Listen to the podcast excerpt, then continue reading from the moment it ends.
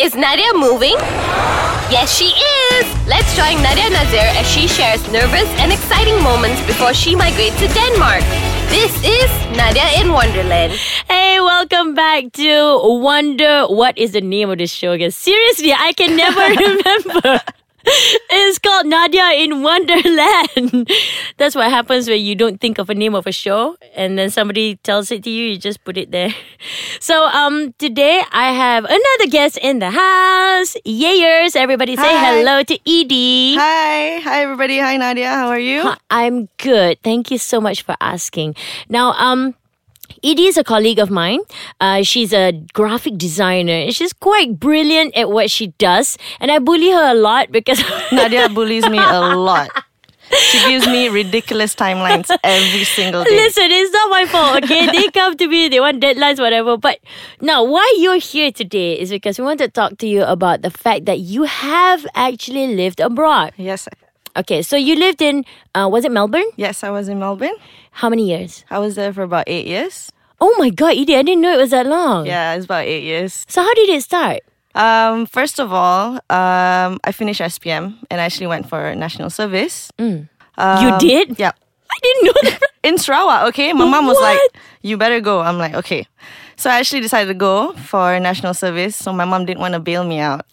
and then um, You're such a spoiled brat. You're not supposed to bail out of national service. I was like, Dad, pay now. He's like, No, I'm not gonna pay. You go.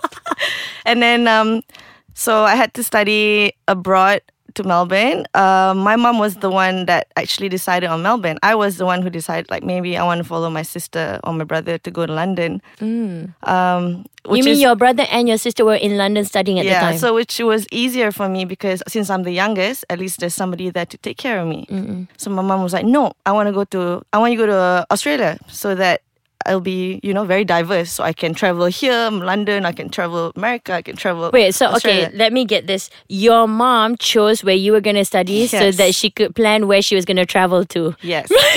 Did it have anything to do with your future at all? Nothing. As as long as I have that program that I needed to go for, then they decided, okay, you know what, just go. Edie, your mom loves you so much. I hope you know that. And the thing is, before I went to Australia, all I could think was, oh my god, big flies. Oh my god, like, you know, so many animals and what do you no mean big flies? And Because they've got really big flies, um, huge flies in in summer, so it's a bit. that is the most random thing I've ever heard about as far as Australia is concerned. I think I watched too many movies. I think That's the you thing. did. All So this then- cowboy west shit, you know. What happened after that? Okay, and then I got into a uni Mm-hmm. in um, Melbourne, which is in the city. It was for me the first week that I went there. It was completely like I had, I was having like homesick. It Oh. was horrible. I wanted to go home.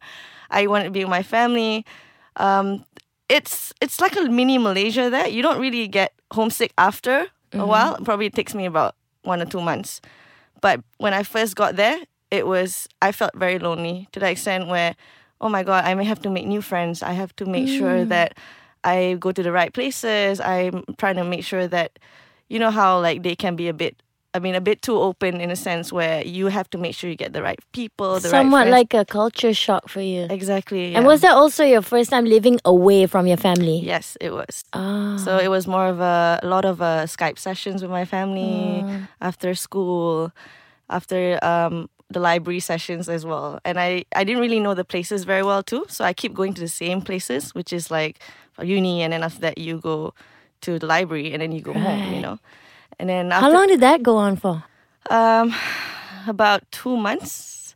Oh, And that's so long, Edie. I'm sorry you went through that. And then? and then I one of the classes that I had with my my batch was um they were a bit more open and some of them were Malaysians too. So from then on I started, you know, making friends around here and there and then I started knowing places. Um I didn't completely like get home, go home every day. Although I, obviously I went to like explore and everything like that, but um, they, I would just need somebody to actually bring me around so that I know what goes on. I actually know that about you because like every day you're always like, "Are you going to the cafeteria? Can I go with you?" You can't go Attach- anywhere alone. That, yeah. Yeah. attachment issues for real. issues. For real, guys. I actually do have it with my friends too, especially with my best friend. Oh So it's, yeah. So um, after a while, um, I started making friends with some of the Malaysians there, Mm. and uh, yeah, it went well for me. Um, and then the locals there are quite friendly as well. Uh, what else did I do? Um, we actually, because I was part of the, um, I had to get myself involved with school activities so that I can make more friends, Mm. which happened. Uh, I played sports. I played soccer. I played. Um, I was in a cheerleading team for two years. Yeah, cheerleader. I can't. I can't forget what I have in memory of school. And, uh, right. And then um, one fine day, I there was an, this event company. Um, he is the boss was actually Malaysian, and uh, he told me he's like, "Hey, are you interested to do events?" I love music. I've always wanted to meet DJs, famous DJs, you know. And then he was like, "Okay, why don't you come and work with me? See how it goes." So since then, I was there. I was working for this event company for six years. It, it was Oh. amazing. So this was after you graduated or while you were still studying? While studying? I was studying Okay, so you were doing a part-time part-time thing. job as well. Yeah. Okay, so you worked, and uh, I'm gonna ask you a little bit more about that because I know that you need to have a working visa when you're abroad. But we're gonna go for a quick break first. Coming back to Edie Stories. Hey, welcome back to Nadia Nadia in Wonderland because I keep forgetting the name of the show. it's Nadia here, and I'm talking to my good friend Edie, who is also my colleague, and uh, she has lived abroad. She used to live in Melbourne before, uh, just in case you just joined and you missed a little bit of the last part. And uh, she was there for eight years, and you were telling us about how you worked, and you were working with an events company for six years out of the eight years that you were there Yep. while you were studying. So my question is, I want to know, uh, don't you need a working visa when you are abroad?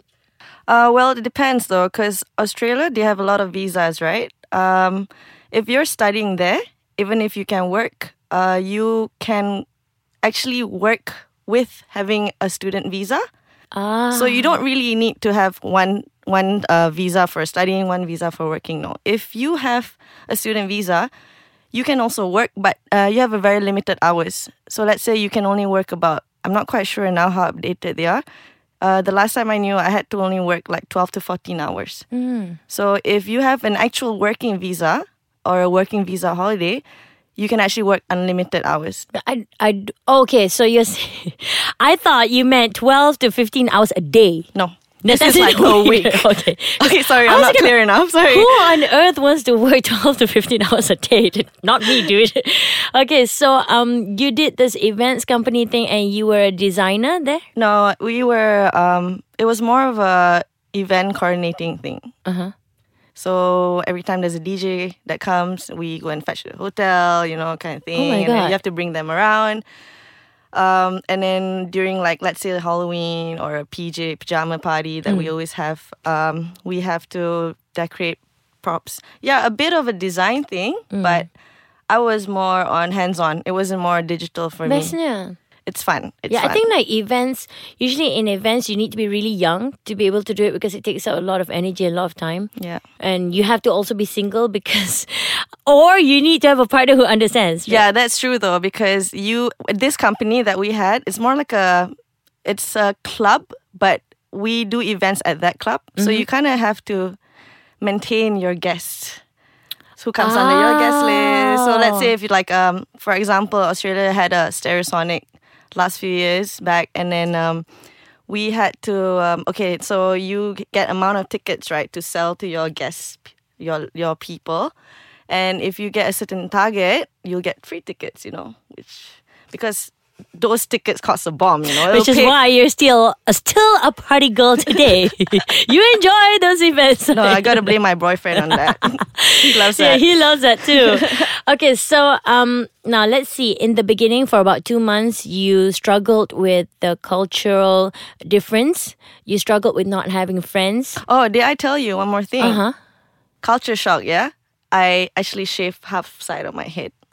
What? Yes, Well, I you did were- that. No, wait. In the first two months, or Yeah, yeah, I did. Why? It was, I I wasn't depressed, but I was like, oh my god, everybody's doing it. I want to do it. Too. Yes, Peer I- pressure. I, was one of those girls that, um, yeah, I actually shaved one side. And did you did you feel like that would help you fit in, or Yeah, I kind of did. Like everybody was doing it, and I was like, okay, you know what? I'll try it too. And then when my parents like we Skype, I'd be like half side with, with my hair on the side there. And she's like, "Why are you skyping half like of your face on the side?" I'm like, "No, mom, my head hurts." So you're so horrible that they, they never figured it out? they came to my birthday uh, in next few months to surprise me, and then they were like, "Oh my goodness, what happened to your head? The surprise was on them. Yes. Okay, so uh, I'm thinking that did you have any trouble with, um, I don't know, with adjusting with food Um, the first, okay, like for me, I am a big fan of chili, and when and I, rice too? I noticed you eat a lot of rice. I yeah. love rice. Um, we went when I first came. Uh, chili was. I had I had to make sure my maid brought like a big bunch of sambal belacan for me. so sambal belacan for me all the way in Australia, and then you get stuck at custom all the time, and you have to explain this one chili, you know, chili and and sambal bilis. That's it, you know. Why did you Why did you have to speak to the custom like you don't speak English? This one chili. so anyway, yeah, okay, because Australian food, like they don't really like hot sauce, and you know, Yeah. unless you're Vietnamese, because they they have some Vietnamese food there that's quite, mm. But it's not it's not as it's not the same like how you have it in KL, like in Malaysia. of course. So adjusting to food was a bit um, difficult for me, and then after a while, I, I couldn't care less in a sense where, you know what, fine, I'll just have it without chili or you know, but. But nowadays they have Asian supermarkets now, so it's easy to get. They do. yeah, they do. Yeah. Not Um, my time. I wanted to ask you because I remember you mentioned this a couple months back. You were saying something like, uh, you were thinking about moving back there. Um, After all the initial shock, everything was over. You stayed for eight years. You came back, you worked, and now you actually want to move back there. Is that right? yeah, I do want to move back there. Uh, to be honest, I actually really miss Melbourne, but you know, I- when I graduated for my masters last two years, uh, all I could think was, okay, you know what? I had my fair share of experience in Melbourne, and I it's probably like time for me to come home. Um, which I did because I have haven't been going back quite often to see my family, and then every time it fits Raya, my parents would come instead to see me. So I told I told myself I said okay, and then I told mom and dad I said, you know what, mom and dad, I'm coming home, and they're like, huh, why you why you decide to come home? I said I think I've been away for a long time, and I think it's time for me to just, you know, come back and spend time with my family. Right. Um, you know, if if time permits, if I've got a better opportunity there, I would I would definitely go back. But when you're there, it's that feeling, you know, when you're there, you kind of you miss home. You think of Malaysian food. Grass is always greener on the other side. But when you're here, you you do feel like okay, I miss Melbourne. You know, they have all these things, but you know, at the end, it's it's home. You know, Malaysia is mm. home. You know, you you have everybody around you. You don't really because I was towards the end, I was quite lonely as well when I was on my final year in Melbourne. Mm. Um, because I felt like all of my circle of friends they went back first, and I didn't know why I was why I stood by, why I still wanted to stay on. Continue and stay on. Yeah. Yeah. But I do miss it. But you know, home is home. You know, you still come back to Malaysia. You still want to be with the people. Uh oh, you make me worry about why my, why I'm moving. But okay, thank you so much, Edie. It was so No great worries. having you. That was great insight for anybody who wants to live abroad, who's wondering, you know, what it's like. Yes, two months of cultural shock, the Thank initial Nadia. shock. okay, uh, we want you to go and visit the website. It's www.icekachang.com.my. Follow us on Facebook. It's Ice. And Instagram is Ice MY. That's Ice Kachang My. Um, I'm going to come back and tell you all about the stuff that I went through before planning this move. And it's a whole lot of nonsense. Coming back in the next episode of Nadia in Wonderland.